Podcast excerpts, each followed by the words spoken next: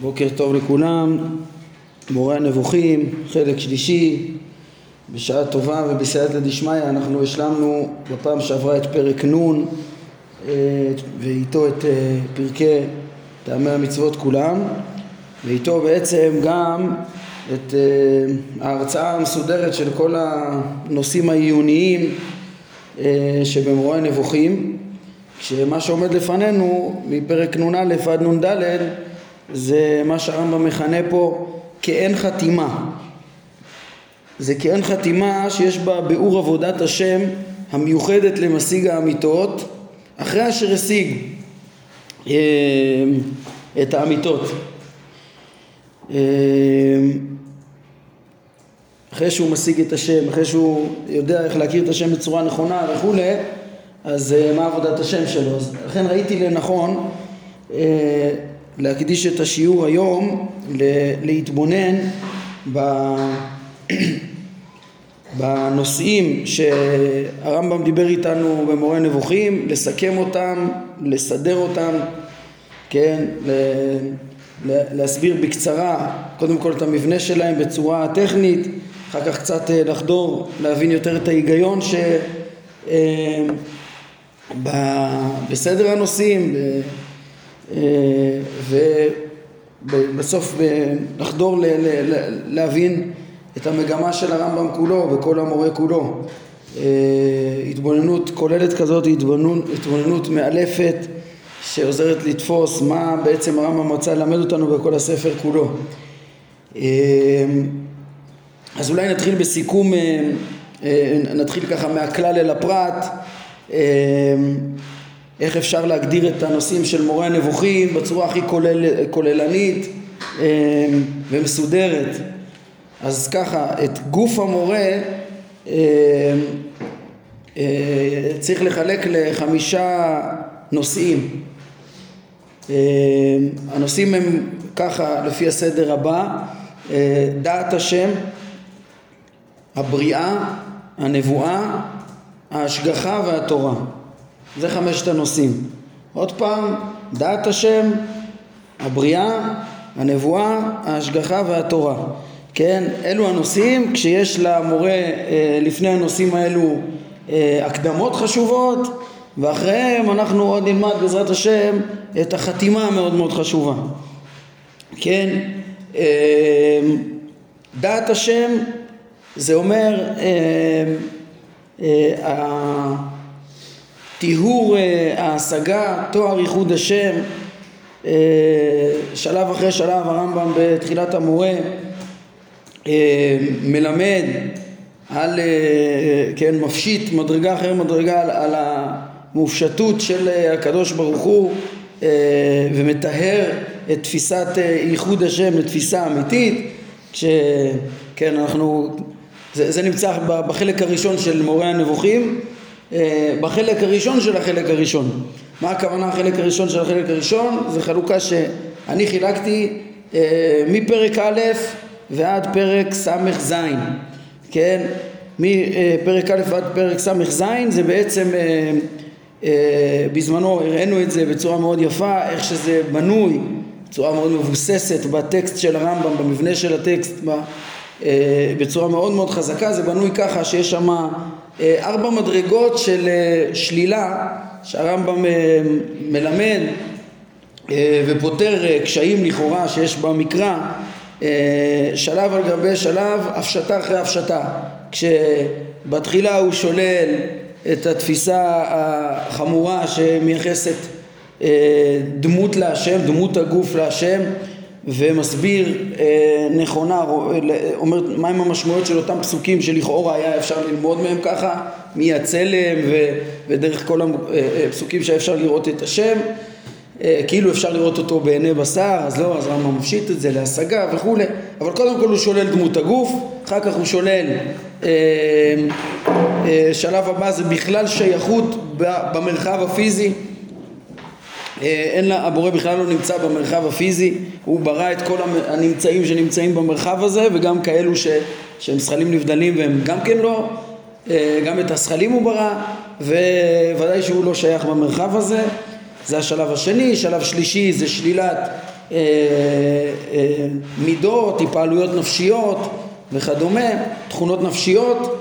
שלב רביעי זה שלילת התארים, כן, הש, השלבים האלה זה שלב ראשון א' עד ז', שלב שני ח' עד אה, כ' אה, ח', שלב שלישי זה כ"ט עד מ"ט, שלב רביעי שאמרנו שזה שלילת התארים, שזה כל הגדרה שכלית אפילו, כל תפיסה שכלית אה, אה, לא שייכת בבורא, זה נ' עד ס', זה פרקי התארים, זה לא בדיוק לפי החלוקה שבמהדורה שלנו, כבר דיברנו על זה בהרחבה, ואחר כך הרמב"ם מדבר על שמות השם ותארי פעולותיו כמו שהם אה, במקרא, אחרי העומק הכל כך עמוק שהרמב"ם מגיע לתואר ההשגה אה, בפרקי התארים.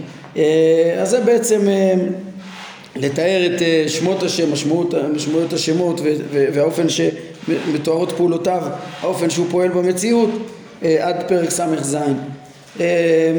הכל כן, אני עכשיו הייתי בשלב הראשון של הנושא הראשון, אמרתי דעת השם. השלב השני של הנושא הזה, זה, אני קראתי לזה פרקי דרך ההוכחה.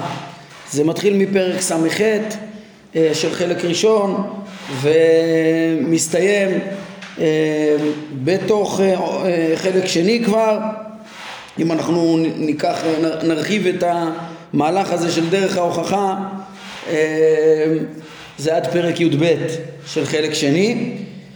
מה הדבר הרביעי בשלילות? בשלילות זה שלילת אה, תארים חיוביים, זה בעצם הגדרות שכליות, אתה לא מייחס לו מידות נפשיות, אבל אתה להגדיר לו חוכמה או יכולת או רצון, או אפילו להגדיר בצורה חיובית אה, אחד וקדמון וכדומה, כל הדברים האלה הרמב"ם לימד שלא נכון להגיד אותם כהגדרות מובנות, זה מה שנקרא תארים חיוביים, לא, צריך לשלול מאת השם ריבוי או, או, או כל, אה, את כל החסרונות הללו, או לשלול סכלות, או לשלול היפעלות, אבל אין שום אה, הבנה, השגה אה, בעצם האלוהי לזולתו.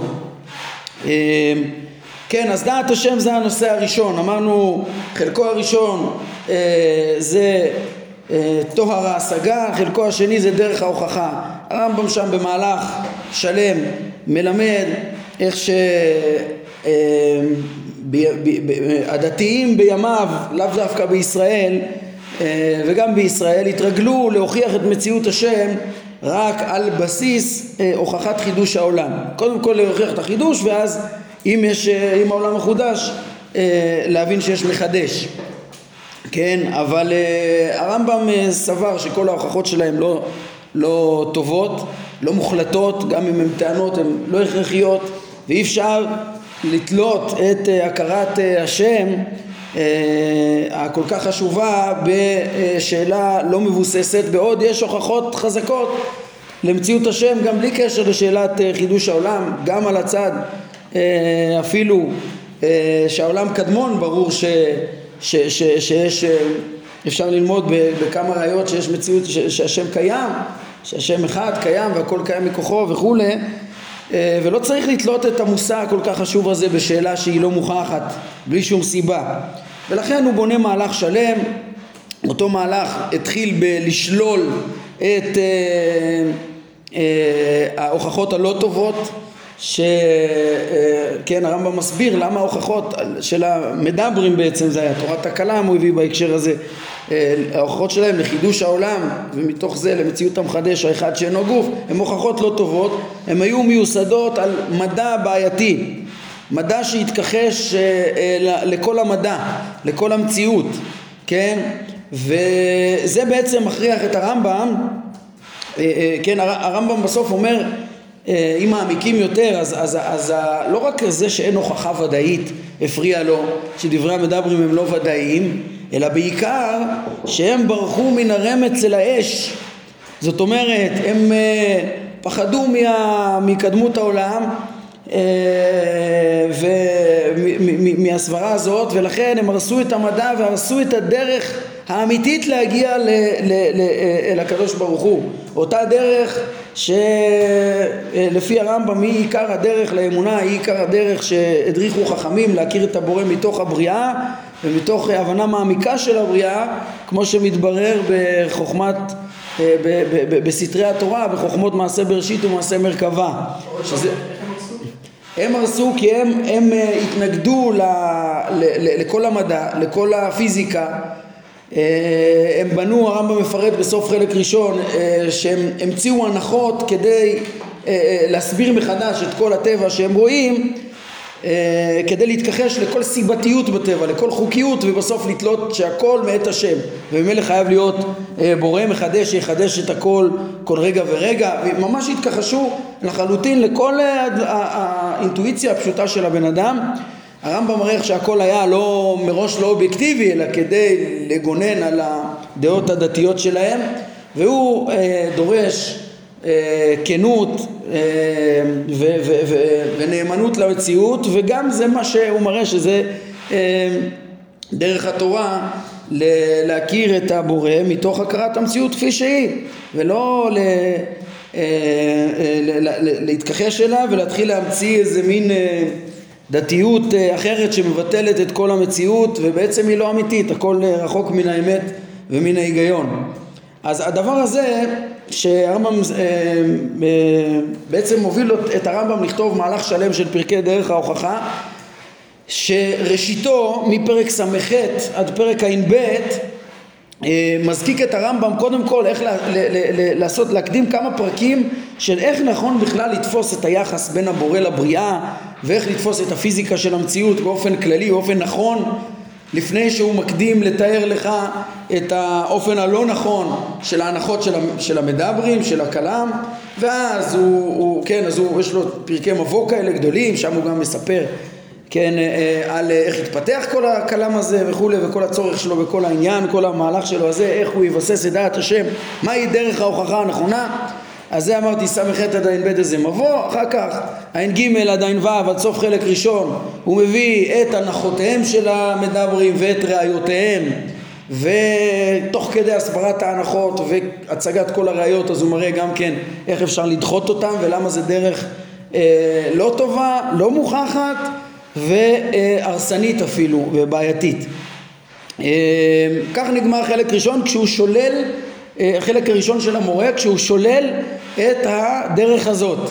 אבל אה, כן באופן מובהק המהלך של דרך ההוכחה לא הסתיים והוא נמשך לחלק השני שמתחיל בהנחות הפילוסופיים מהם ההנחות ש, ש, שעל פיהם אה, אפשר להכיר את מציאות השם מתוך הטבע, מתוך הפיזיקה, מתוך הכרת טבע היסודות והגלגלים והשמיים. מספיק, כן, מספיק מעשה בראשית כדי להכיר במציאות השם הרמב"ם אה, מביא אה, ראייה, כן, מתוך העקרונות של הפיזיקה של אריסטו אה, להבין איך שהגלגל הוא סובב תמיד ואי אפשר לו מבלי מסובב נבדל שחייב להיות, כן, לא איזה כוח, ב, ב, לא גוף ולא כוח בגוף ולא תלוי בגוף כמו שהשכל של האדם ת, ת, תלוי ב... לא מתפשט בגוף ולא, ולא כוח בגוף חיצוני לגוף אלא רק נבדל לחלוטין שזה בעצם ההוכחה לבורא שמסובב את הגלגל, כן, יכול להיות שהוא מסובב את הגלגל לפי הרמב"ם באמצעות זכלים נבדלים אחרים, כן, אבל לזכלים הנבדלים חייב להיות בסוף ראשית אחת שמסובבת, מפעילה את כל הפיזיקה, שמכוחה הכל קיים, אותו מחויב המציאות שקיים מחמת עצמו ואין בו ריבוי אה, אה, ולא הרכבה ולא גוף בוודאי, והוא האלוה יתברך שמו שמכוחו הכל קיים. אז הרמב"ם מגיע למציאות השם כבר בתחילת החלק השני אה, פרק א' הוא מסיים אה, בהוכחות, גם מתוך שהוא מסובב הגלגל, הרמב"ם מביא עוד שלוש הוכחות, סך הכל ארבע הוכחות למציאות השם, והוכחות שאותו, אותה סיבה ראשונה, אותו אלוה שמחויב המציאות שמוכח הוא גם בהכרח אינו גוף ולא כוח בגוף. אה, ככה הוא מגיע להוכחה מוחלטת, הרמב"ם מסכם בפרק, בפרק ב' של החלק השני איך שנמצא בידו הוכחות מוחלטות כי הם הן על צד אם העולם מחודש פשוט שיש לו מחדש וגם אם, אם לא אז אה, גם אם העולם לא מחודש אז אה, ברור שיש מחדש גם על הצד הזה הוא הוכיח כן? מכאן הוא צריך להשלים את השלב הבא זה הנושא כבר השני מתוך חמשת הנושאים שציינתי של המורה שזה נושא הבריאה. אה, להסביר אז למה באמת אנחנו מחזיקים בדעה הכל כך חשובה הדעה השנייה לייחוד השם שזה אה, דעת חידוש העולם, מכוח מה?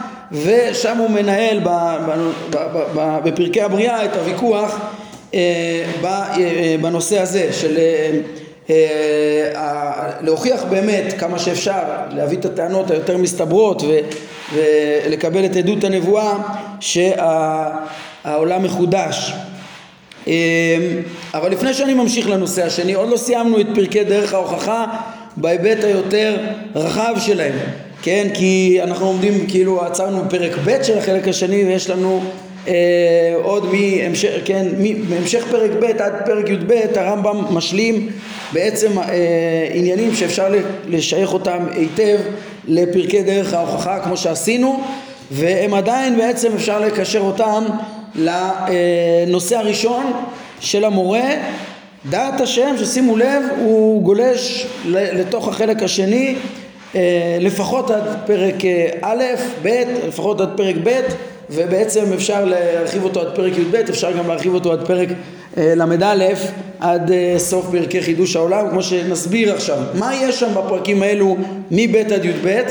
הרמב"ם בעצם בשביל להוכיח את מציאות השם והיותו אחד ושאינו גוף הסתפק בלהבין את הפיזיקה של היסודות והשמיים. כן, הוא לא היה צריך לפרט הרבה אה, גם את מהות השמיים, אלא מספיק את תנועת השמיים לדבר. אבל הרמב"ם אומר אני צריך להשלים, להסביר את מבנה המציאות, מבנה המציאות צריך להביא, לפרט גם כן את מהות השמיים שהם בעלי נפש, בעלי חיים והשכלה, לא כמו של אדם וכולי, ועל מציאות הזכלים הנבדלים, והרמב"ם מלמד את זה, מלמד את זה, את הראיות הפילוסופיות של זה, ומראה שכך סברו אה, חז"ל, כך מדויק בפסוקים, וכך סברו חז"ל, כך תפסו אה, חז"ל את המציאות, אה, כמו, ש, כמו התפיסה הפילוסופית האריסטוטלית העמוקה שהייתה באותם ימים, כן? הרמב"ם יש לו את הפרקים האלו שבהם הוא, הוא גם מראה באמת איך שמסביר שוב על, על, על הזכלים הנבדלים וה, והמערכת השמיים אה, ומראה שחז"ל ככה ודעת תורה, דעת כתבי הקודש מלמדים את התפיסה הזאת ממש אה, שם הוא מעמיק ולהסביר מהם המלאכים ואיך אה, הם מתוארים במקראות ואיך הם מתוארים במדרשים ואיך הדברים האלו מתוארים הם לא דברים כמו שרגילים לדמיין אותם אנשים אלא מדובר על השכלים הנבדלים, על כוחות הטבע, כוחות מופשטים אה, פיזיקליים וזה שהם תוארו בצורה ציורית הוא גם כן אה, עוסק בזה ובעצם בתוך פרקי תואר ההשגה אז הרמב"ם גם לימד בהרחבה אה, למה באמת התורה כן השתמשה בביטויים מגשימים לכאורה והשתמשה בלשון בני אדם ומאותו סיבות זה בעצם שייך גם, כן, מתייחס שם גם ביחס למלאכים ועוד דברים, כן, איך התורה מחנכת למציאות, להכרה במציאות הכל כך חשובות האלה ולהבין שיש מלאכים, פרקי טעמי המצוות ראינו איך שגם הכרובים אה, מחנכים לדבר הזה ואיך שמציאות המלאכים זה מה שמאפשר את הנבואה ומאוד מאוד היה חשוב ללמד את ההמון כפי שהם יכולים לתפוס את מציאות המלאכים אבל החכמים אמורים להבין את העומק של המושגים האלה.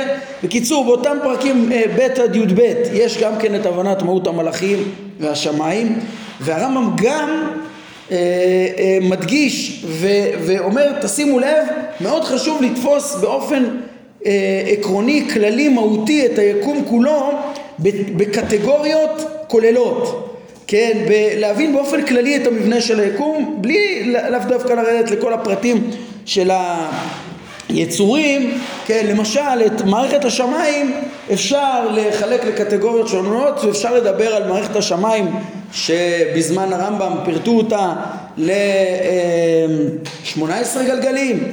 אז uh, הרמב"ם אומר אפשר גם לספור אותם כארבעה uh, קבוצות גלגלים כוללות ש, ש, שיש להם קשר לארבעת היסודות או מאוד מאוד חשוב להכיר שיש במציאות את החומר שתחת גלגל הירח חומר וצורה ואיך עם, עם ארבעת היסודות ואיך הוא מתנהל זה קטגוריה אחת לעומת הגלגלים שזה חומר אחר וצורות אחרות אה, אה, בלי התפרקות וכולי עם, עם תכונות אחרות וזכלים נבדלים. שלושה חלקים אה, מהותיים שונים של המציאות הרמב"ם אומר, חשוב להכיר את התפיסות הכוללות האלה ולהכיר בסך הכל את המבנים של המציאות.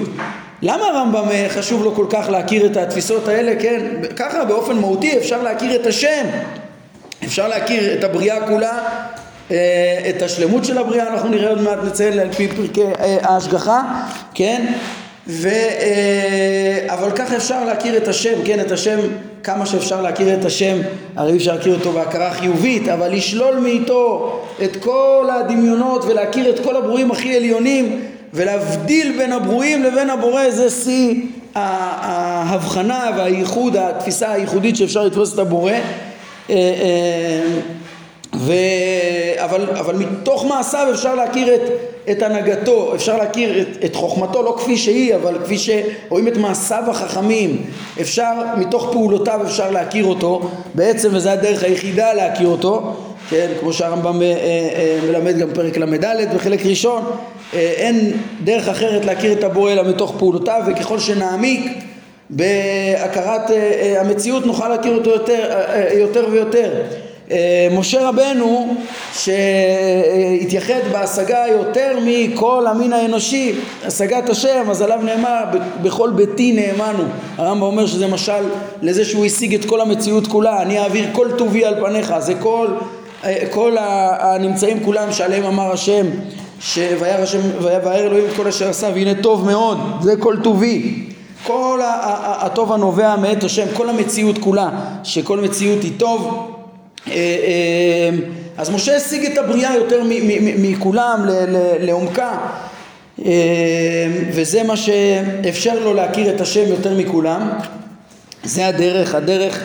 אז, אז הרמב"ם אומר למה, למה באמת הוא מפרט ככה ונותן שם כללים להכיר את כל המציאות הזאת? כן זה הדרך לדעת השם התחלתי לומר אבל הרמב"ם אומר בפרק ב' בחלקו השני של פרק ב' שהוא ניגש לפרקים האלה ב' עד י"ב הוא אומר תדעו לכם אני לא בא ללמד פה פיזיקה אני לא בא ללמד פה פילוסופיה אני בא ללמד פה בכל הספר הזה את סתרי התורה מעשה בראשית ומעשה מרכבה כן וה, ו, ו, ו, וכל מה שאני אכתוב פה אני בעצם רוצה שתבין על ידי זה את סתרי מעשה בראשית ומעשה מרכבה.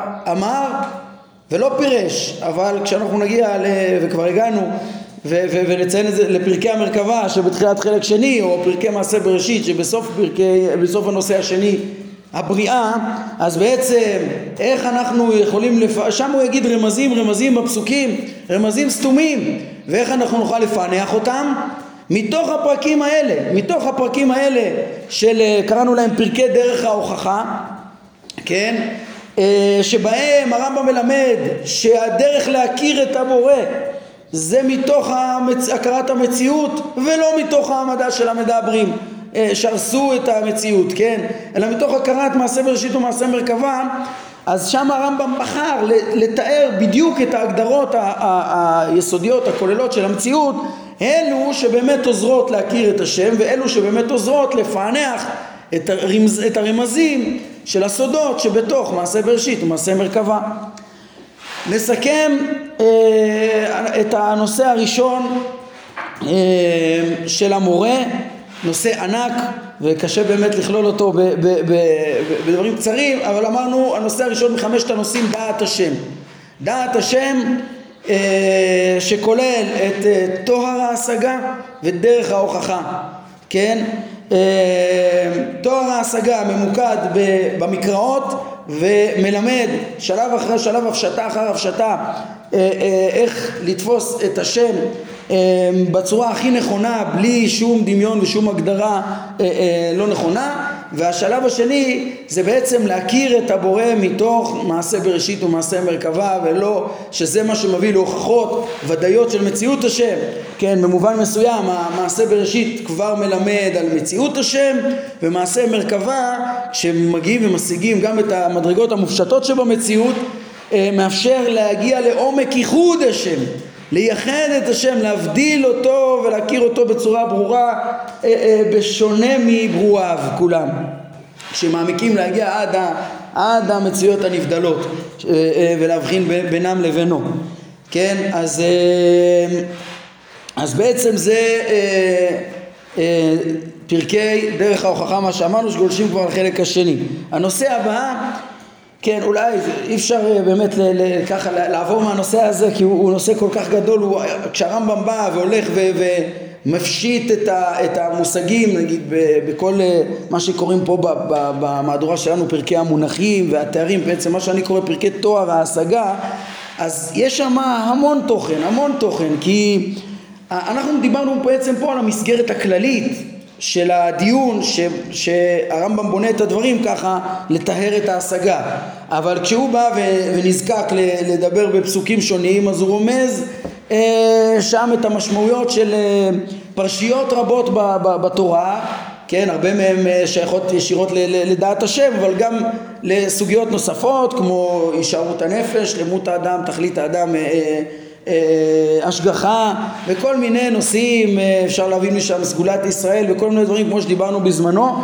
עוד נושא יסודי מאוד מאוד זה, זה להבין את הדרך של התורה, איך התורה מדברת בלשון בני אדם, איך היא פונה בצורה מחוכמת להועיל ולהחכים את כל האנשים באמונות, אה, באמונות היסודיות של דעת השם ותפיסת המציאות אפילו מלאכים וכדומה אה, כל אחד לפי מדרגתו, כן? אלה שתופסים מציאות רק את החומר אז צריך לתאר להם את המציאויות הכי חזקות כמציאויות חומריות ו... אבל צריך להשתמש בשמות רב משמעיים, מונחים רב משמעיים כדי שכל אחד יבין את זה בצורה מדויקת והחכמים יבינו השאלה אחרת שמהי באמת המשמעות שאת זה הרמב"ם בא לחשוף הרמב"ם מדבר גם על ה... בפרקים האלה על אה, מה, אה, מה ראוי ללמד את מי אה, מה צריך ללמד את כולם, את יסודות האמונה, מה, ש, שלא יטעו בהם, שלא יגשימו, שלא, וכולי, ויש אה, דבר, כן, זה לפחות שידעו את זה כקביעה, גם אם לא מבינים את העומק של זה, מהם הסתרים ומהם התנאים לסוד. הרמב"ם מכניס את זה שם חטיבה מיוחדת מל"א עד ל"ו אה, לפני שהרמב"ם מעמיק בתואר ההשגה כבר לשלול מאת השם מפעלויות נפשיות שזה כבר דברים ומידות, דברים שכבר קשה לתפוס בקיצור, תכנים רבים יש שם בתוך הנושא הזה של דעת השם, המון המון צריך להסביר כדי לתפוס אותו נכון, דעת השם ודרך ההוכחה, אבל זה הנושא הראשון של המורה. הנושא הבא, זה אמרנו, נושא שני זה בריאה. בריאת העולם אה, באופן מובהק הרמב"ם מדבר עליה, מ, על הנושא הזה מפרק י"ג של חלק ב' ועד פרק ל"א. אה, הרמב"ם שם מלמד על הדעות השונות, אריסטו, אפלטון ודעת תורה בחידוש העולם, מביא, אה, אה, כן הרמב"ם כבר טען מראש בפרקי דרך ההוכחה, בעצם במובן מסוים פרקי הבריאה משלימים את, אה, את הנושא של דרך ההוכחה, כי הרמב"ם אמר שבשונה מהמדברים שהביאו הוכחות לא טובות לחידוש העולם ועל ידי זה למחדש, אז אני אביא, אני אעשה לך דיון אמיתי איך לברר את השאלה הזו, כן? בכל זאת אני חושב שיותר נכון להבדיל את הנושא הזה כנושא בפני עצמו, הרמב"ם קורא לזה אמונה שנייה לאיחוד, כן, אחרי דעת השם, ו, אה, ובעצם, אה, כן, אף על פי שהוא גם השלמה למהלך שעכשיו הרמב"ם צריך להגיד באמת מהם הטענות שעל פיהם נכון לסמוך אה, על, על היות העולם מחודש ולדחות את קדמות העולם. אז מה שהרמב"ם אה, מראה על כל פנים בנושא הזה, זה הוא מראה שבעיקר הוא צריך להתמודד עם אריסטו. אה, אה, שבכלל דבריו יש גם את ההכחשה של אפלטון של להגיד שיש מאין זה דבר בלתי אפשרי. והרמב"ם מלמד בצורה מסודרת, דוחה את טענות הקדמות כולם, מראה שאין לאריסטו שום הוכחה, מראה שאפילו אריסטו היה מודע לזה שאין לו הוכחה ומראה אה, מהם הטענות שעל פיהם כאילו הוא הראה איזה קשיים יש באמונת החידוש. הרמב"ם פותר את כולם אה, ואחר כך עובר להראות איזה קשיים עצומים יש על אה, הקדמות שהם קשיים קשים הרבה יותר מאשר מה שיש על טענת החידוש וככה הוא מבסס בסוף בטענות שכליות אף על פי שהן לא הוכחות את חידוש העולם וסומך בזה גם על עדות הנביאים, משה ואברהם וכולי. אה, בסוף פרקי, אה, בסוף המהלך הזה שהרמב"ם מבסס בו את החידוש הוא גם מסביר את חשיבות אמונת החידוש. זה היסוד ל... ל... ל... ש... שמאפשר גם כן את ההשגחה האלוהית, את הניסים. הרמב"ם מראה שאפילו בכלל פילוסופית אי אפשר לתפוס את המציאות כפי שהיא, אי אפשר להבין אותה בלי הבנה שהבורא פועל ברצונו ולא רק הכל אוטומטי וכולי, נמשך מאיתו כתפיסת הקדמות. הרמב"ם מדבר על הגישה, מה, מה היחס לגישות השונות של הקדמות, מראה את החומרה שבכפירה של אריסטו, בדעת אריסטו לעומת אפלטון, מבאר מאמרי חכמים בנושא הזה, דן גם בנצחיות העולם. הרמב"ם אה, מסלק איזה טעות שבעיניו היא טעות ש... שכנגד רס"ג ש, ש, שחשב שהעולם חייב להיות סופי לפי אמונת החידוש והרמב"ם אומר לא יכול להיות שהוא חודש והקדוש ברוך הוא יקיימו לנצח. הרמב"ם גם נוטה לדעה הזאת ומפרש בהתאם לזה נבואות רבות בפרקים כ"ז עד כ"ח.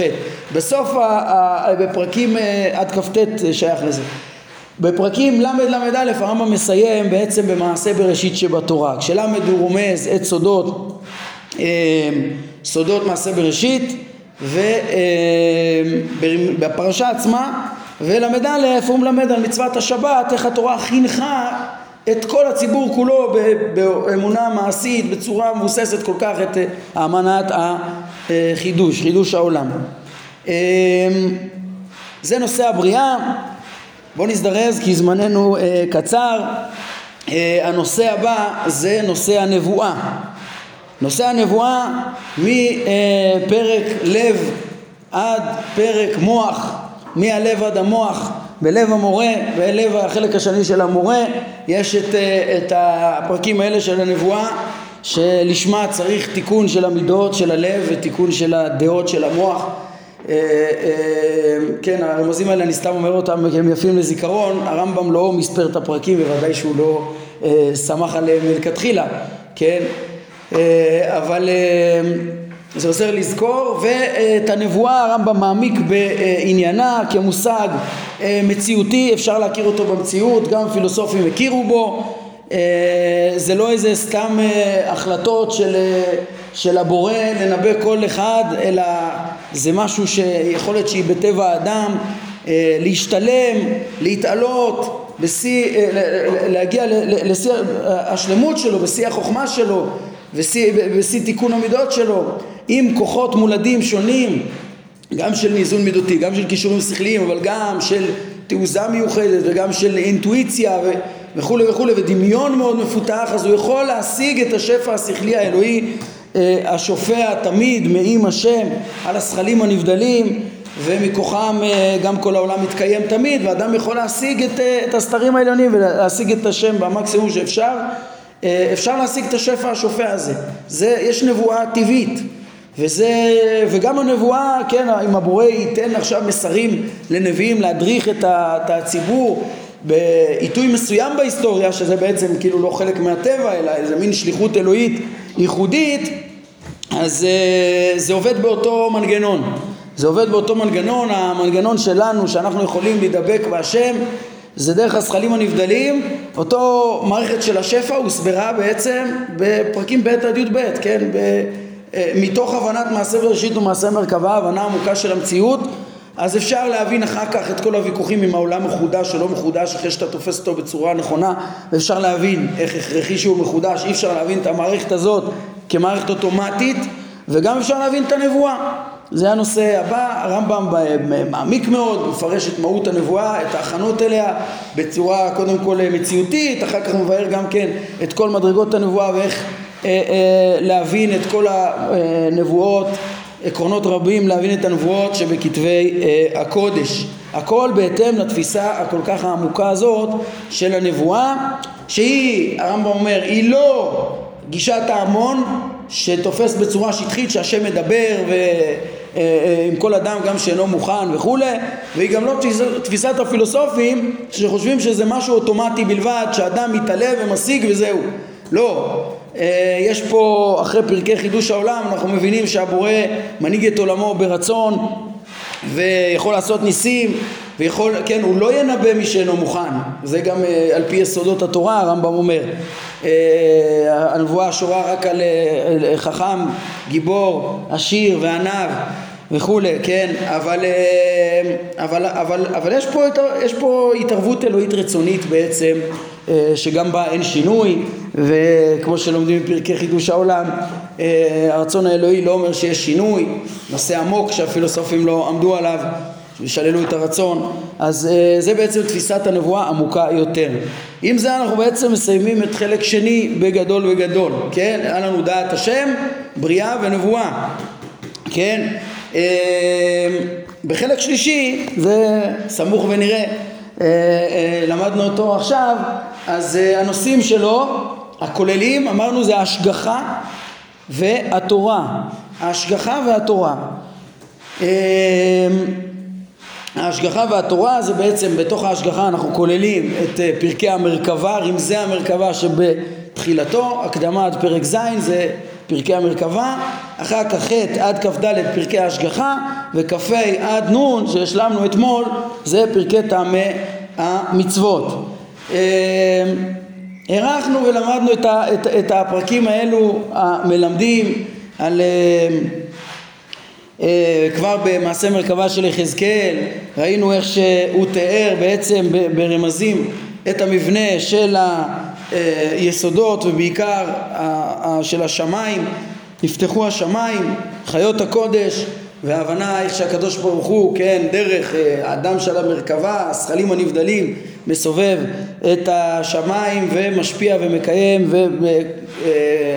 ועל דרך חיות הקודש מנהיג את האופנים וכולי, רוכב על כל, הקדוש ברוך הוא בסוף רוכב על כל המרכבה הזאת, מפעיל את המציאות בטבע, כן, אחר כך בפרקי ההשגחה, כן, עצמם, אז הרמב"ם גם מלמד על מהות הטבע ועל החוכמה של ההנהגה האלוהית פה במציאות השפלה אה, שתחת אה, גלגל הירח ביסודות עם כל הרע שיש פה, עם כל ההיעדר, הרמב"ם מראה את השלמות שבטבע, אחר כך הוא מלמד גם איך הקדוש ברוך הוא משגיח באופן מיוחד על המין האנושי. אה, יודע כל מה שקורה פה, לא כמו שטעו הפילוסופים, משגיח על מה שקורה פה בצדק, לא כמו שרצו לשלול את זה הפילוסופים, והכל הוא מראה ב, ב, ב, בסדר מופלא, איך באמת זה, זה, כך עובד העולם, ואיך הכל אה, טוב מאוד. אחר כך פרקי טעמי המצוות, הרמב"ם מלמד אותנו איך שכמו שהנהגתו של הבורא בטבע אה, תמים פועלו והכל טוב מאוד והכל לתועלת לכל יצור ויצור וכולי כל פעל השם למענהו אה, וכל יצור הוא השלם ביותר שיכול להיות ותכליתו שיא השלמות האפשרית כן ואת התכלית האלוהית למענהו במובן של הוא עצמו אז אי אפשר להשיג את התכלית של הוא עצמו למה, למה הכל נברא כן אז ככה גם במצוות אין פרט שהוא לא לתועלת, לתועלת מי שקיבל את התורה, לתועלת האדם, להשלמתו, ליישוב חיי העולם הזה כדי לנחול חיי העולם הבא. אה, זה בעצם, כן, פרקי טעמי, כן, הרעיון היסודי של פרקי טעמי אה, המצוות וטעמי תורה, אני קורא לזה תורה כי זה כולל גם את סיפורי התורה והכל, אה, כן, אה, הכל להורות, הכל להשלים אותנו כמו שראינו בפרק נ'. עכשיו, אחרי שסידרנו רק את, את הנושאים של גוף המורה, אז יש לנו דעת השם, בריאה, אה, נבואה, השגחה ותורה. אני רוצה להעמיק טיפה יותר בסדר שלהם. אה, כן, וכן, צריך איזה, איזה, אולי התייחסות גם כן להקדמות, להקדמות והחתימה, ואז ניכנס קצת יותר להעמיק במהותם ובסדר הכל כך מחוכם שלהם, כן, אה, אה, שאפשר לראות בפרספקטיבה הזאת ככה במבט אה, מקיף על המורה. ההקדמות, הרמב"ם מלמד על עניינו של החיבור עניינו של החיבור, עניינו של החיבור הוא ללמד בסוף את סתרי התורה אה, ולחשוף את זה באמצעות הכלים שהמקרא בעצמו השתמש, באמצעות אה, מונחים רב משמעיים שצריך להבין אותם לא רק כפשוטם אלא גם בצורה עמוקה באמצעות חשיפה של משלים, משלים שיש להם משמעויות חיצוניות ומשמעויות פנימיות בתוך פנימית, תפוחי זהב משכיות כסף, לחשוף שיש רבדים בתורה וכולי, כשהרמב"ם גם אה, מציג שכמובן אה, הרבה פעמים פשוטו של מקרא נראה סותר את החוכמה ואת המדע וזה יוצר למבוכה, אה, וזה יוצר מבוכה אצל חכמים, כן, והוא על ידי ההסברים שלו הוא יפתור את המבוכה. אני רק רוצה להדגיש נקודה מאוד מאוד חשובה, שלפעמים אנשים חושבים כאילו כל מה שהרמב"ם בא לעשות בספרים שלו, זה, בספר הזה, זה לפתור מבוכה ולפתור פתרונות בין תורה למדע, בין חוכמה לפשטי מקראות, כן? אבל הרמב"ם מלמד שזה לא אה, אה, כל מטרתו, כן? אני לא מדבר על גישות אה, בכלל אה, אה רווחות לצערי, אבל אה, אה, מוטעות לחלוטין, שחושבים שאפילו הרובד הזה הוא לא חשוב, כן? אה, כאילו חושבים שמורה נבוכים הוא נכתב רק למבולבלים, נבוכים מבולבלים במשמעות שלילית ו... ובעצם אה, אנשי התורה לא צריכים ללמוד את זה בכלל. כן, מי שלא מבולבל יותר טוב שלא ילמד או משהו כזה, זה גישה שאין מה לדבר כי, כן, איך שהרמב"ם אומר בהקדמת חלק, יש את התמימים, אנשי התורה התמימים שרוצים באמת לכבד את התורה אבל אם הם מבינים את כל הדברים כפשוטם הם משפילים את התורה עד עפר, כן? לעומתם יש כאלה, אה, יש כת ארורה שהם קצת חכמים ועם הקצת חוכמה שלהם הם משיגים על אה, פשטים בדברי חכמים וכולי ועל המקורות שלנו ואז הם מזלזלים בדברי החכמים. זה כת ארורה אומר הרמב"ם. אז זה הרמב"ם לא רק שהוא כן, הרמב"ם בעצם, מי זה הנבוכים? הנבוכים זה, זה, זה אנשי הכת השלישית שהם בקושי כת, כן? אנשים כאלו שהם גם יודעים חוכמה וגם מעריכים את התורה ומחפשים איך, איך, איך לפתור אותם ביחד זאת אומרת ממילא הפתרון הלימוד החוכמה בעיני הרמב"ם הוא, חש... הוא יש לו חשיבות עצומה זה הדרך לדעת את השם עליו נצטווינו בכלל מצוות אהבה שהרי על פי הדעת על פי האהבה לפי הדעת תהיה אהבה כן, ובכלל מצוות האמונה, וזה ברור שזה זה, זה, זה, זה, זה, זה לא סתם אה, חובות אה, תורניות, זה מצוות ומצוות גדולות. דבר גדול קראו אה, אה, חכמים את העסק בפרדס החוכמה, זה גם כמו שנראה מיד בעזרת השם בפרקי החתימה. בפעמים הבאות, שזה עיקר שלמות האנושית, לדעת את החוכמות, חוכמות, יש, הרבה פעמים זה, חוכמה זה, זה, זה למעלה מתורה, כן, אה, למעלה מהצדדים הפשוטים של התורה, יש בסוף את הדבר גדול, את המצוות, חמשת המצוות של דעת השם, יראתו, אהבתו, אה, ייחודו, כן, ושלא לחשב באל אחר, זה חמשת המצוות העליונות שהם, אה, בהם יש את מעשה בראשית ומעשה מרכבה, בהם עוסק המורה כולו, והם דבר גדול קראו אותם חכמים לעומת כל שאר ענייני אסור והמותר, אומר הרמב"ם, כן, אז, אז, אז, אז אצל הרמב"ם אני שוב רק אה, מסיים את הדברים שלי על ההקדמה אה, של המורה, הרמב"ם הוא לא רק בא כן לפתור את הסתירות בין תורה ומדע שזה חשוב מאוד וזה צריך שיהיה, כן, אלא יותר מזה הוא רוצה לחשוף את סודות התורה, כן, ככה שכל הנושאים, חמשת הנושאים שאנחנו מדברים עליהם, כן, במורה, הנושאים הכוללים, דעת השם, אה, בריאה, נבואה, השגחה ותורה, הרמב"ם לא סתם בא לבאר אותם בהתאם למדע, אלא כמו שהוא אומר מההקדמה, אני רוצה לבאר את התורה לאמיתה ולפי עומק סודותיה ולחשוף את, את סתרי מעשה בראשית ומעשה מרכבה. הרמב"ם גם נוגע בהקדמה שם ובעוד מקומות במורה, כמו לפני אה, הרמיזות של מעשה בראשית ומעשה מרכבה ובמקומות נוספים, ואיך בכלל הוא יכול ללמד את הסתרים האלה. כן, אם אנחנו עולים למדרגה הזאת ואומרים שהרמב"ם בא ללמד פה את הסוד, את הסוד והמגמה שלו זה לחשוף את הסוד שבכל כתבי הקודש, את אותם, בכל כתבי הקודש בעצם מלמד הרמב"ם חבויים עומקים של סתרי מעשה בראשית ומעשה מרכבה.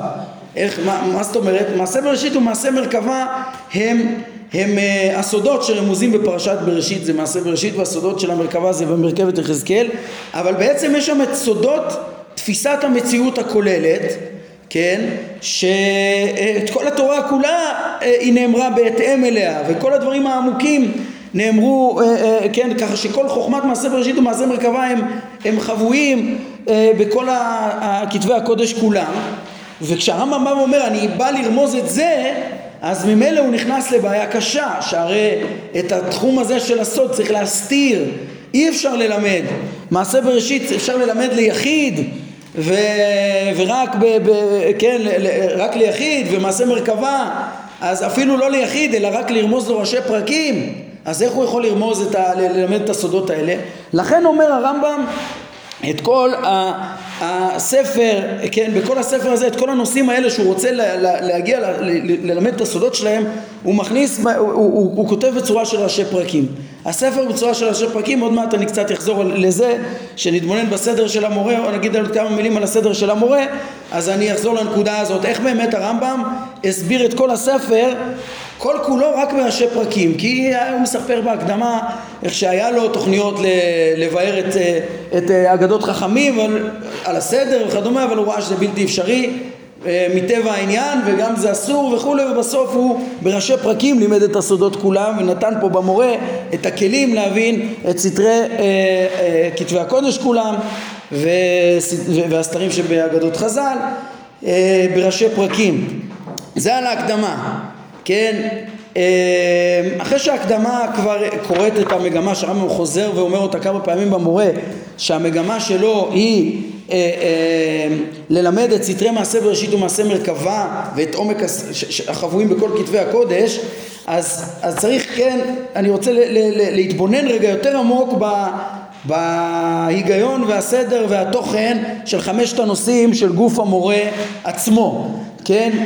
אם מעמיקים אז אני רוצה לומר שני דברים, א', תראו איך שהסדר פה הוא מדויק, הנושאים מופיעים בדיוק כמו שהיינו מצפים שהם יהיו. אה, ב', אני רוצה להראות איך כל, כולם של הנושאים האלו זה בעצם הם הם סתרי מעשה בראשית ומעשה מרכבה, הם מה שהרמב"ם רצה לחשוף, כן?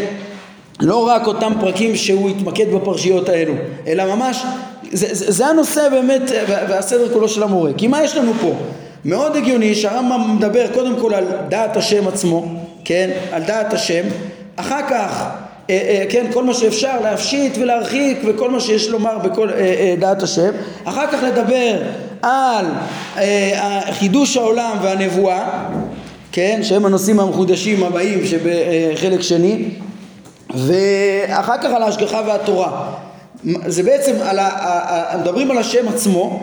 בפרקי חידוש העולם והנבואה אנחנו בעצם אה, עוסקים ב, בדרך פעולתו של הבורא כן, הוא, הוא, איך הוא פעל את ה... כן, היחס הכי עמוק של, ה, של העולם שהוא אפשרי וקיים מכוחו ברצונו, ברצון, כן, ואיך שופע מאיתו השפע השכלי אה, אה, אה, אל הנביאים, הקשר אל הבורא, כן, השאלות הכי יסודיות של דרך הפעולה של הבורא ודרך העברת המסרים שלו בעצם לבריאה אה, כשאנחנו ממוקדים שם בשכלים הנבדלים ובקשר אה, אה, הראשוני של בעצם הוויית המציאות מאת הבורא. זה בעצם הנקודות הכי ראשוניות, הכי עליונות, השכלים הנבדלים, השפע השכלי, הקשר, ההוויה יש מאין של המציאות מאת הבורא. כן, אז דיברנו על הבורא, זה חלק ראשון וגולש לחלק שני, ואז על הבריאה והנבואה. חלק שלישי, אנחנו בעצם יורדים לדבר על, יותר על העולם שלנו, על העולם ההוויה וההפסד. גם כאן אנחנו לא מדברים על העולם, הנושא שלנו הוא לא העולם ולא האדם, הנושא שלנו זה ההשגחה האלוהית. כן, אולי זו גם אמירה מאוד מאוד חשובה שכאן המקום להדגיש אותה בסוף הפרקים האלו של אחרי אה, אה, ההשגחה ואחרי טעמי המצוות, מה המכנה המשותף של שניהם? של ההשגחה והתורה, סוד ההנהגה האלוהית את העולם הזה שתחת גלגל הירח. סוד ההנהגה האלוהית פה, כן, איך עם ההוויה וההפסד. ראינו כמה הרמב"ם העמיק בהוויית הטבע, בחוכמה, בשלמות של הטבע, בהשגחה האלוהית על האדם הצודקת ובהנהגת ההיסטוריה אה, בהשגחה והדרכת בני אדם בתורה. אה, זה בעצם הנושא של חלק ג' ובעצם עברנו מדיבור אה, בחלק ראשון בעיקר, בשלב הראשון של המורה שגולש לחלק שני, אה, אה, מדיבור על הבורא, אחר כך דיבור יותר על הזכלים הנבדלים והשמיים שמהם למד הרמב"ם על החידוש, על חידוש העולם ועל הזכלים הנבדלים ועל הנבואה ואחר כך ירדנו לדבר על ההשגחה על התחתונים פה בחלק השלישי. כן, איך הדברים האלה הם כולם סודות מעשה בראשית ומעשה מרכבה עצמם ממש כן, על פי אה, אה, הסדר, כי הרי הרמב"ם אמר גם אה, אה, שכן ראינו את זה, למדנו את זה בהרחבה אה, גם מהלכות יסודי התורה עצמם שהרמב"ם בארבעת הפרקים הראשונים של הלכות יסודי התורה מדבר על מציאות השם והשכלים הנבדלים, הגלגלים והיסודות ומעשה בראשית ומעשה מרכבה בעצם מה לימד אותנו הרמב"ם שם? שהעיסוק בקדוש ברוך הוא ואחר כך אה, אה, במלאכים זה מה שחכמים, שני פרקים ראשונים של יסודי התורה זה מה שקוראים אותם חכמים, סודות, מעשה מרכבה, כן? וראינו כבר איך שזה מה שגם נרמז במעשה מרכבה של יחזקאל, החלק העליון, עיקר המרכבה, הדם של המרכבה וכולי, הזכלים הנבדלים שלמעלה מהחיות והאופנים, ואחר כך ענייני, אה, אה, כשיורדים יותר לתאר את הגלגלים והיסודות כן, אם זה השמיים כבר שבחלק השני, שני ובחלק השלישי יותר עוברים כבר להבנה של איך אה, אה, ההנהגה של היסודות עצמם, אז אנחנו מדברים על מעשה בראשית, כן? תשימו לב, אפשר להקביל את החלקים של המורה והסדר שלו בדיוק לסדר שהרמב"ם גם אה, מתאר את מעשה בראשית ומעשה מרכבה במשנה תורה, דעת השם שבחלק א' שבשלב הראשון של המורה מקביל לפרק א' במשנה תורה אה, אחר כך השכלים הנבדלים אפשר להקביל את זה אה, לחלק שני כן במובן מסוים כן יש שם בחלק שני גם את הגלגלים וכולי אבל בכלליות כן הקשר ואחר כך אה, הגלגלים והיסודות שהם מעשה בראשית, כן, שם הגלגלים, הכוונה גוף הגלגלים, תנועת הגלגלים, לא ההשכלה שלהם והחיות שלהם וכולי, אה, זה פרקים ג' ד' שביסודי התורה, מעשה בראשית, מקבילים לחלק האחרון של הבורא. וכמו שצריך להעמיק, מה בדיוק הנקודה במעשה בראשית? למה להכיר את כל המכלול של המציאות הזאת? אה, אה, מה המטרה של הכל? בסוף דעת השם. בסוף כל מה שלומדים, אומר הרמב"ם במשנה תורה שם, כל מה שלומדים, את הכללים הגדולים ממעשה בראשית ומעשה ריבון העולמים פה ממלאך וגלגל ואדם וכל מה שיש פה אה, אה, וכל המדרגותיו זה, זה בשביל לדעת את השם. זה, זה הדרך לדעת את כל טובו. זה אה, וראית את אחוריי. כל מה שנבע מרצוני שמדמה אליי כל הבריאה כולה. כל, כל שלמות הבריאה כולה מתוך שלמות הבריאה אפשר להכיר בשלמות הבורא. מקורה. יוצא שכל המורה כולו הוא בעצם בא ללמד את דעת השם איך, כן, לטהר את הייחוד עצמו ולמד על, ושלב אחרי שלב ללמד על מדרגות בריאותיו, מעשה בראשית ומעשה מרכבה ובאופן שאפשר להכיר אותו. אמרנו מתחילת הלימוד שאת כל זה אנחנו אה, אה, אה, כוללים במשפט שהרמב"ם היה חוזר עליו בכל מקום ורושם אותו בפתיחה של כל ספר שלו וכל מאמר שיצא ממנו. וזה המוטו של החיים שלו, מוטו שהוא למד מאברהם אבינו. לקרוא בשם השם אל עולם אברהם אבינו בכל מקום היה קורא בשם השם אל עולם. כן שימו לב כמה שהקריאה הזאת מדויקת והרמב"ם מסביר אותה שלוש פעמים במורה אה, בתחילת פרקי חידוש העולם פרק י"ג בסופם פרק ל' וגם אה, מתאר את קריאתו של אברהם אבינו בהתמודדותו עם עובדי עבודה זרה. ראינו בתוך פרקי המצוות פרק כ"ט אה, הרמב"ם מסביר את הקריאה הזאת וזו קריאה כל כך עמוקה ומדויקת ואני אומר שכל המורה זה קריאה אחת ארוכה אה, בשם השם אל עולם אה, שזה בעצם כולל את תואר ההשגה בשם השם, הוא קורא בשם השם, בשמו הגדול כפי שהוא מחויב המציאות כמו שהרמב"ם לימד על שם השם אחרי כל המדרגות של תואר ההשגה שצריך להגיע כדי להבין מיהו שם השם ולהכיר אותו כאל עולם את, אה, את, אה, כן, איך הרמב"ם רומז לזה בסוף פרק ל', שזה שם מלא נקרא לו עולם מלא, בעצם איכשהו מני, צריך להכיר בשלמות העולם כולו, מתוך הכרת העולם בצורה נכונה, מעשה בראשית ומעשה מרכבה, גישה זהירה, אה, כמו שהרמב"ם מדריך איך להתקדם בסוד, אפשר להגיע לוודאות מציאות השם, לייחודו ולהתעלות מעלה מעלה בהכרת הנהגתו הנשגבת מבינתנו אבל בכל המצויים כולם לראות את שלמות, שלמות הבריאה כולה ומתוך כך להכיר על, על שלמות הבורא ודרכי פעולתו. תכלית האדם היא, היא, היא, היא, היא נלמד עליה בחתימת הספר איך, איך שהיא, כן, מהי העבודה מתוך, מתוך השגת כל האמיתות האלו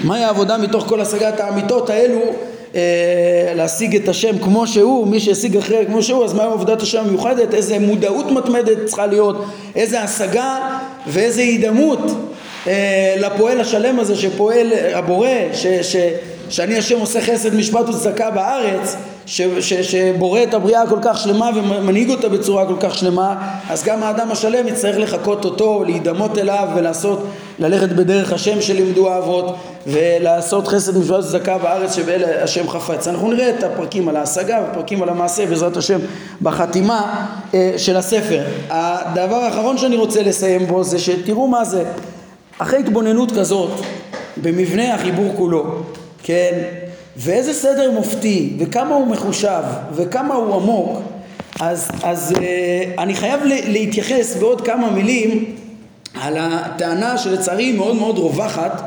כאילו ספר אה, אה, מורה נבוכים לא רק שהוא לא מסודר אלא רגילים לקרוא לו כאילו כולו כאוס שלם ממש בלאגן כל כולו אה, אה, כחלק מהמגמה של אה, הרמב"ם להצפין את אה, סתרי התורה כיוון שיש פה גם ספר סוד אז הוא ממש כתב את הספר אה, אה, בבלגן שלם וככה אה, הסודות נעלמים כן? ככה רגילים להדגיש את זה שהרמב"ם הוא גדול המסדרים כל דבר שהוא כתב זה תמיד מסודר מובנה אין כמו הסדר של משנה תורה בעולם אין לזה אח ורע כן אבל אה, במורה נבוכים הוא בכוונה עשה בלאגן, ככה רגילים להסביר, זה, זה ממש אה, רווח הדעה הזאת. ואני רוצה להסביר על מה היא מיוסדת אה, הדעה הזאת, אה, אבל באמת אחרי המבנים האדריכליים האלה שאנחנו חושפים, של המורה כולו, וזה לא סתם דיבורים כלליים, זה דבר דבר, נושא נושא מסודר בתכלית הסדר, כמו שאנחנו אה, ראינו אה, בכללים ובפרטים, אין נושא שלא נגענו וסיכמנו וראינו איך ממש הכי, ממש כל כך הגיוני להתחיל ככה, לומר ככה וזה, וכן, והכל ממש מסודר ומחושב, מאיפה מגיעים לטענה הזאת ש, שמורה נבוכים הוא מבולגן אה, לשם אה, הצפנה. אז ככה, תראו, עכשיו הראיתי את המבנה האדריכלי של, של הנושאים הכלליים בתוך הדברים הרמב"ם, בייחוד נגיד בפרקי אה, תואר ההשגה שקראתי לזה, מה שקוראים לזה פה פרקי המונחים, אז הרמב"ם רומז כאילו בלא סדר של פרשיות, לא הולך על סדר שום פרשייה, רומז המון המון פרשיות, או כל מיני דברים לכאורה לפעמים נראים שמגיעים לא במקומם וכולי. אה, אני אגיד לכם, הרמב"ם בהקדמה אומר שתדעו לכם, לא שמתי את הדברים אה, אה, את הדברים, לא, לא כתבתי אותם איך שהזדמן, סתם איך שיצא לי. הכל מחושב ומדויק, כן? ו, ולא אמרתי אה, דבר שלא במקומו, אלא כדי שתלמד עליו במקומו, כן? אז יש כאן אמירה ש, שמורכבת. מצד אחד הרמב"ם אומר שהכל מדויק, מצד שני הוא אומר יש גם דברים שהוא אמר שלא במקומם כדי ללמד במקומם, כן? אה, והרמב"ם מבקש השב פרקיו זה על זה, תאם פרקיו זה על זה, כן? עכשיו הרמב"ם גם אומר שזה סתרים שהוא יכל לדבר בהם רק בראשי פרקים, אני חוזר למה שאמרנו אה, שנשלים, הרמב"ם אומר אני אלמד בראשי פרקים, אני לא יכול ללמד את האמיתות בבת אחת. אה, אני, מהדבר הזה של המגמה של ההצפנה וה, והדיבורים שאולי הוא גם אומר דברים שלא במקומם כדי שתלמד במקומם יחד עם אה, אה, אה, זה שלא הצליחו להבין את הסדר הכל כך מסודר שיש למורה, אמנם במהדורה היפה הזאת של מפעל משנה תורה כבר תרמו הרבה להבנת הסדר הכללי כן? אבל חוץ מהנושאים הכלליים, בדרך כלל הרבה התקשו ואמרו, רגע, טוב, אז הוא מדבר על ההשגחה בפרקי ההשגחה, אבל יש לו דיבורים על ההשגחה גם בפרקי המונחים, בתחילת הספר, תוך כדי, ויש לו דיבורים על ההשגחה, אנחנו נראה דברים עמוקים על ההשגחה, גם בחתימת הספר. ומה זה, אה, הכל הוא רוצה להצפין, הכל הוא... אה, אה, הוא בעצם כאילו עשה לך סדר, הוא אומר לך הרצאה על הנבואה, אבל פתאום יש לו אמירות על הנבואה גם במקומות אחרים. אה, אז אולי הוא רוצה לרמוז לך בכלל הפוך מכל מה שהוא לימד וזה וכדומה. אז אנחנו את כל נושא העמדנו ופירשנו, כן, והראינו איך שהרמב"ם לא רוצה ללמד, ללמד אותנו וזה, על כל פנים אה, תרמו לנו הרבה לסדר הכללי ועדיין נשארו שאלות. אני רוצה לעמוד על זה קצת בצורה יותר מדויקת, אה, אה, איך להבין את האמירות האלה של הרמב"ם. מצד אחד הוא ממש מעיד לנו הכל מסודר, מצד שני הוא אומר, תראו אמרתי גם דברים שלא במקומו כדי להעיד עליהם במקומו וגם דיברתי בראשי פרקים ובאמת רציתי להצפין. אמ, אני רק חייב לומר גם, כן, סיימנו פה את פרקי טעמי המצוות שהרמב"ם סיים ש, שצריך לנקוט את העיקרון שהעירו עליו חכמינו ז"ל כי לא דבר ריק הוא, לא מכם, כן? וחכמים אומרים ואם ריק הוא מכם אני אומר גם כן על כל הטענה הזאת שאומרת שהמורה הוא כאוס מכוון זה לא דבר ריק הוא מכם חלילה ואם דבר ואם ריק הוא אם אתם חושבים שאין סדר זה מכם כי לא עיינתם כנראה מספיק ומי שהיה איתנו בשיעורים האלו או שישמע אותם ידע שיראה איך שהדברים הם, הם פשוט, פשוט מי שיעיין יראה את החוכמה המוכחת השתדלנו לא לומר דברים דרשניים אלא ממש מבוססים אה, בדברים אם רקו מכם הדברים מסודרים לחלוטין מה שאני רוצה זה רק לתחום ולהסביר על איזה דברים אמורים אה, אה, הדברים האלה של הרמב"ם שהוא אומר שהוא לא אה, כתב את הדברים, אה, אה, כתב גם דברים שלא במקומם כדי שיפרשו את מקומם או, או שדיבר בראשי פרקים. ההבנה של זה היא מאוד מאוד ברורה, זה קשור גם לחלוקה של שלושת חלקי המורה שיש בה קצת מורכבות, כן? בסדר, אולי נעלה פה עוד איזה שתי נקודות שהתקשו בסדר שלהם, שלוש נקודות אה, שהתקשו בסדר של המורה אז הנקודות האלו זה למשל זה למה הרמב"ם בשונה מרוב המחברים, בשונה גם מרס"ג למשל וחובות הלבבות לפניו ומחברים אחריו למשל רבי חסדאי קרסקס העיקרים uh, הרצה את הדברים לכאורה שלא כסדר היינו uh, הספרים שהזכרתי מרצים את האמונה מתחילים בהוכחות למציאות השם ואחדותו כן? ואחר כך, אחרי שהוכח שלילת הגשמות, אחרי שהדבר הוכח, אז הם מדברים על, אה, על אה, אה, שוללים, כן, פסוקים שלכאורה לא מתאימים למה שהשכל הוכיח, שוללים את ההגשמה בפסוקים, אבל הרמב"ם לכאורה הולך פה לא כסדר, מתחיל לדבר בפסוקים וזה, זה הערה אחת שהעירו. הערה נוספת זה למשל, לא הבינו למה הרמב"ם שם את רמזי המרכבה בחלק שלישי, כן? מה זה? זה היה אמור להיות אולי עם ענייני הנבואה, אולי חלק שני, כן, או, או, או הרמב"ם לימד כבר על המציאות ועל היסודות והגלגלים והזכלים הנבדלים, תביא שם את פרקי המרכבה ביחד עם זה, בסוף ענייני דעת השם, למה הוא לא שם את זה שם?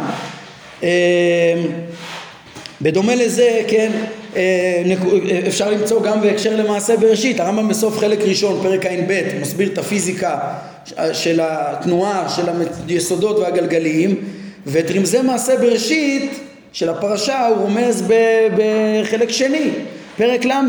אני חושב שכן, אה, כל הדברים האלה מתבררים, כן, היטב כדוגמאות אה, אה, ספציפיות שמסבירות את האמירה של הרמב"ם על כמה דברים שהוא הוכרח להסביר שלא במקומם כביכול, כן, כדי שילמדו על דבר במקומם, כי הוא היה חייב, הוא לא יכל לשים אותם במקומם, כי הוא היה חייב להספין. כי היה אסור ללמד את, ה, את, ה, את הסודות האלה בפירוש, אלא בראשי פרקים, ורק חכם יבין, כן? Uh, בהתאם לזה, הרמב"ם היה חייב, זה דבר מובהק, להפריד בין אה, זה ברור שזה מכוון, בין הסברת כללות המציאות בתיאורים הכוללים שבפרקים ב' עד י"ב בחלק שני לבין רמזי המרכבה כי הרמב"ם יודע שאסור עכשיו לפרש את פרקי המרכבה אלא הוא רק רומז לפסוקים תשים לב לתכונות האופנים והחיות. כשאם למדת את כל המורה אומר הרמב"ם טוב ולמדת את חלק שני פרק ב' פרקים ב' י"ב אתה שים לב שאם שם יש ארבע קבוצות גלגלים כוללים ופה יש ארבע חיות והוא מדגיש לך את הפסוקים האלה ואת התכונות האלה בגלגלים אתה יכול לשדך ביניהם אבל הוא בכוונה עשה אותם רחוקים שלא יצ... כי אי אפשר לפרש במקומו. זה חלק מהכרח ההצפנה כן? וחלק מהלימוד בראשי פרקים. אני חושב שבאותו אופן אפשר להבין גם כן את ה... הרחקה של אה, אה, רמזי מעשה בראשית מפרק ע"ב, מהפיזיקה של מעשה בראשית אה, שבחלק ראשון, כן, למרות שיש דיבורים גם בתחילת חלק שני על הפיזיקה וכולי, אבל אולי גם זה יכול להסביר את החלוקה הקצת מלאכותית של שלושת חלקי המורה ושל, כן, שככה הרמב"ם רוצה שהפיזיקה של מעשה בראשית תהיה עוד בחלק ראשון וקצת מרוחקת מיסודות רמזי הפסוקים של מעשה בראשית שבחלק שני ועמדנו על זה בזמנו בהרחבה יותר כשלמדנו את פרקי, בסיום חלק שני ותחילת חלק שלישי למה המרכבה היא שם. אבל בעצם היא בעצם שייכת גם לשלישי גם כי עיקר העיסוק של פרקי ההשגחה שם כן ויחזקאל לא עוסק בשכלים הנבדלים ולא בשכלי הגלגלים כל כך אלא יותר בהשפעה שלהם על היסודות ויותר על ה... אה, אה, כבר, כבר מה ששייך להנהגת העולם השפל, שזה הנושא של חלק ג' כמו שאמרנו, אבל גם זה אה, פרקי הנבואה הם היו גם כן הכנה והיה אפשר להבנת רמזי המרכבה, כן, שם למדנו גם כללים איך הפסוקים רומזים דברים, והיה אפשר לשים את זה בסוף חלק שני גם, אבל הוא נדחה לחלק שלישי מהסיבות האלו גם כן בשביל להפריד מעין זה ברור לי שכשהרמב"ם אמר אני אומר דברים שלא במקומו כדי לרמוז דברים במקומו זה גם בתוך פרקי המונחים שיש לך פתאום אה, אה, בתוך הפרק אה, צלם ודמות אז הוא אומר לך גם רומז לדמות הכיסא ודמות רקיע במרכבה ברור שזה עכשיו הוא עוסק במה זה צלם אלוהים כן? והוא רומז גם למרכבה ודברים כאלה כן? באופן כללי בתוך פרקי המונחים הרמב"ם רמז עוד הרבה סודות על הדרך והם באמת היו כאילו שלא כפי הסדר והיה צריך להשיב פרקיו זה על זה. אבל ברור לי שהוא לא בא להעלים ולהפוך את מה שהוא מברר, כן, אם הוא מברר אה, יסוד בנבואה, יסוד בהשגחה, בפרקי ההשגחה, ברור שבמקומו הדברים מבוררים, מבוררים עד הסוף, כן, ויש דברים שהוא לא היה יכול, כמו מרכבה או בראשית, לברר בצורה ברורה, הוא, הוא עשה את ההפרדות האלה, או לפעמים אה, משמעויות של מונחים מסוימים מהמרכבה ובמעשה בראשית וכדומה, הוא פירש על הדרך בתוך פרקי המונחים כשהוא עסק, זה, זה גם לא היה לא מסודר, הוא עסק אז בהרחקת תבנית, אה, תבנית הגוף והמשמעויות המופשטות של הביטוי צלם ודמות וכדומה, אז הוא הסביר את המשמעויות שלהם באותם אה, הקשרים. בקיצור, אני רוצה מאוד מאוד לתחום את הדברים האלו, את האמירות של הרמב"ם, שיש דברים שלא במקומו, יש גם בזה רווח גם במהדורה שלנו, כאילו כל מה שהרמב"ם גולש מהפרק חייב להיות סוד. כי הוא אמר שלא אומר דבר שלא במקומו אלא כדי ללמד דבר במקומו. חייב להיות איזה סוד שהוא עלם בשביל להעלים אותו הרמב"ם אמר כאן. ולהרבה מאוד מהגלישות של הרמב"ם, כן, באופן מכוון, תמיד התעלמתי מההסברים האלה כי, כי הרבה פעמים הגלישות הן גלישות אה, ששייכות לעניין, לנושא חשוב, אז הוא אומר אותן וזהו.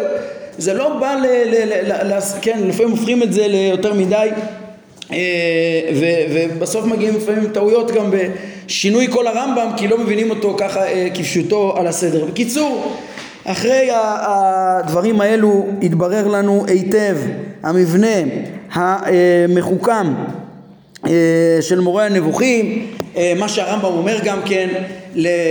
ל מה שהוא אומר גם אה, להשיב פרקיו זה על זה, לתאם, זה בגלל שיש כאן מציאות אחת עם סודות אחדים. מי שיבין לעומק את סודות המציאות, סודות מעשה בראשית ומעשה מרכבה, יוכל להבין מחדש היטב את כל הסוגיות של דעת השם, של בריאה, של נבואה, של השגחה, של טעמי מצוות, של דרכי הנבואה וכולי. כל נושא ישליך על השני ויבאר את השני יותר טוב, כמו שהרמב"ם אומר, כל הדבר אה, אמיתי מעיד לעצמו וכל הדברים עולים לכיוון אחד, כל הסודות של חכמים וכתבי הקודש, חושפים את הדרכים, איך לחשוף את הסודות עם השמות הרב משמעיים והמשלים וכדומה אה, והרמיזות, אפילו הרמיזות הצליליות וכולי, כל מה שראינו, בסוף הכל, אה, הכל ככה מתברר.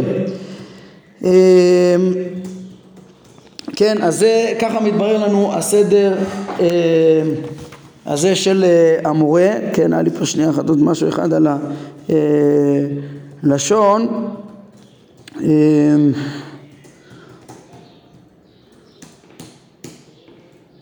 כן, לא, לא הסברתי את ה... לא, לא עניתי על השאלה, נו, ולמה הרמב"ם אז לא פותח ב, ב, ב, ב, ב, בהוכחה קודם כל, בהוכחה וה, ולייחוד, ואחר כך...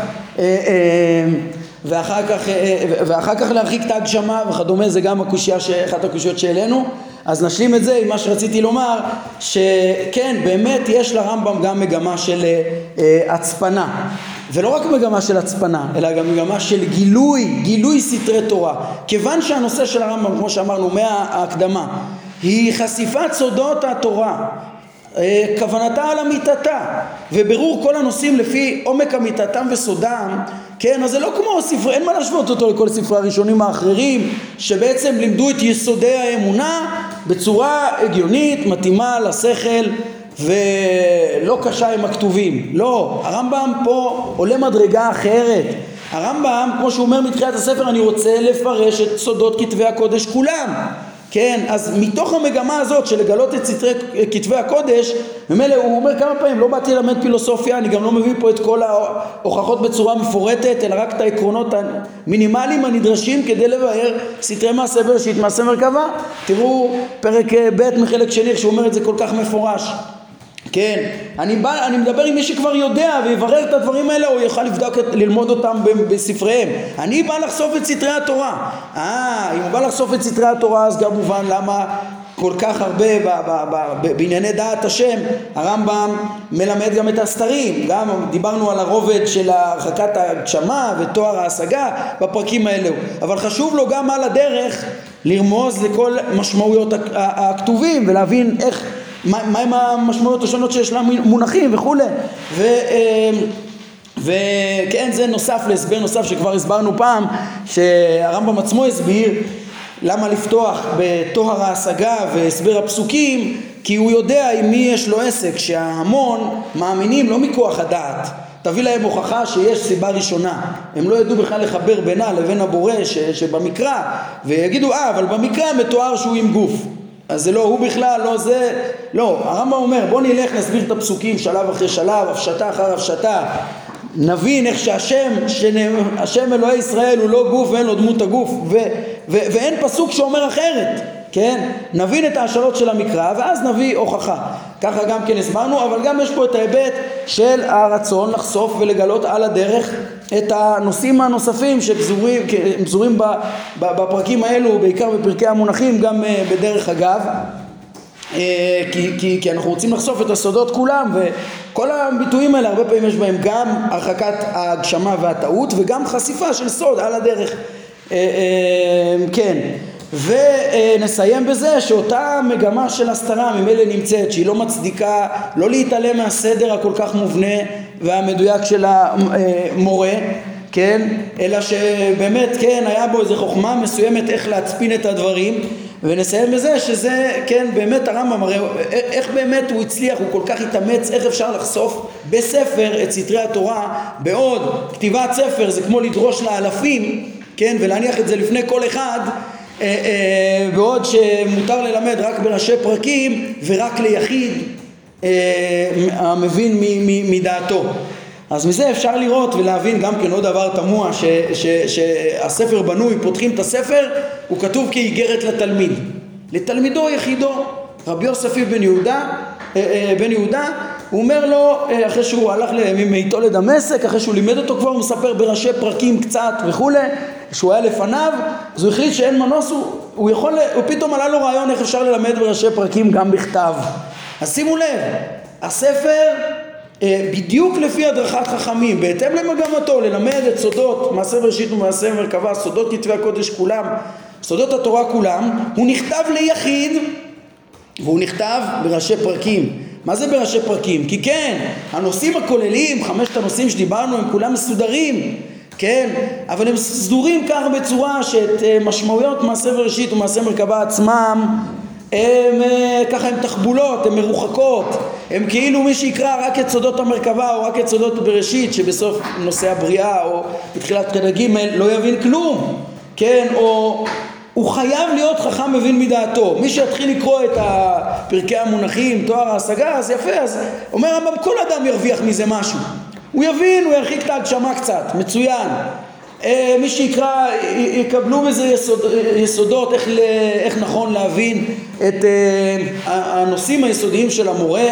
יסודות, יבינו, יבינו באופן כללי, גם אם לא ירדו לעומק הראיות וזה, אבל את סתרי התורה באמת, ולהבין את, את, את הנשמה שמתחבא פה מתחת כל הדברים, צריך רק על ידי תיאום פרקיו זה, זה עם זה, אין כאן שום הרצאה מסודרת, יש כאן ראשי פרקים בכל נושא שחושפים בסוף את עומק האמונה, ובסוף יש פה כזה תחכום מופלא באמת שדיברנו עליו בשיעור הקודם, שהרמב"ם אה, מדמה להנהגה האלוהית?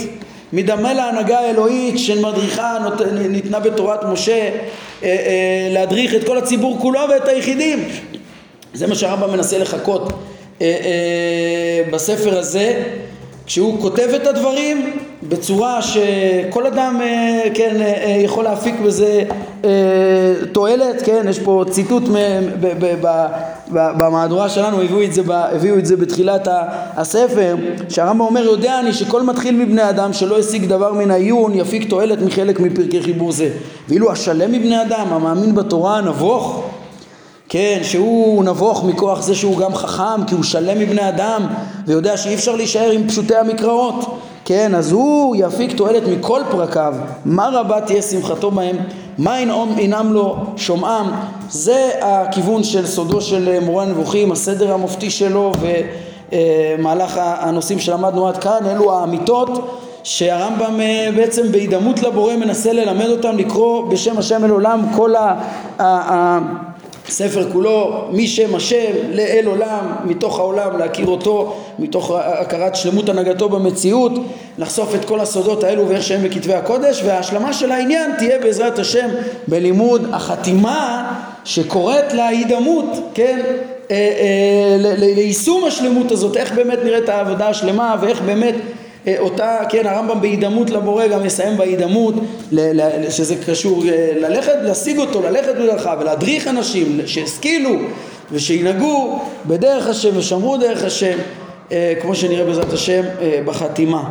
טוב, אנחנו נעמוד כאן להיום, ברוך אדוני לעולם, אמן ואמן.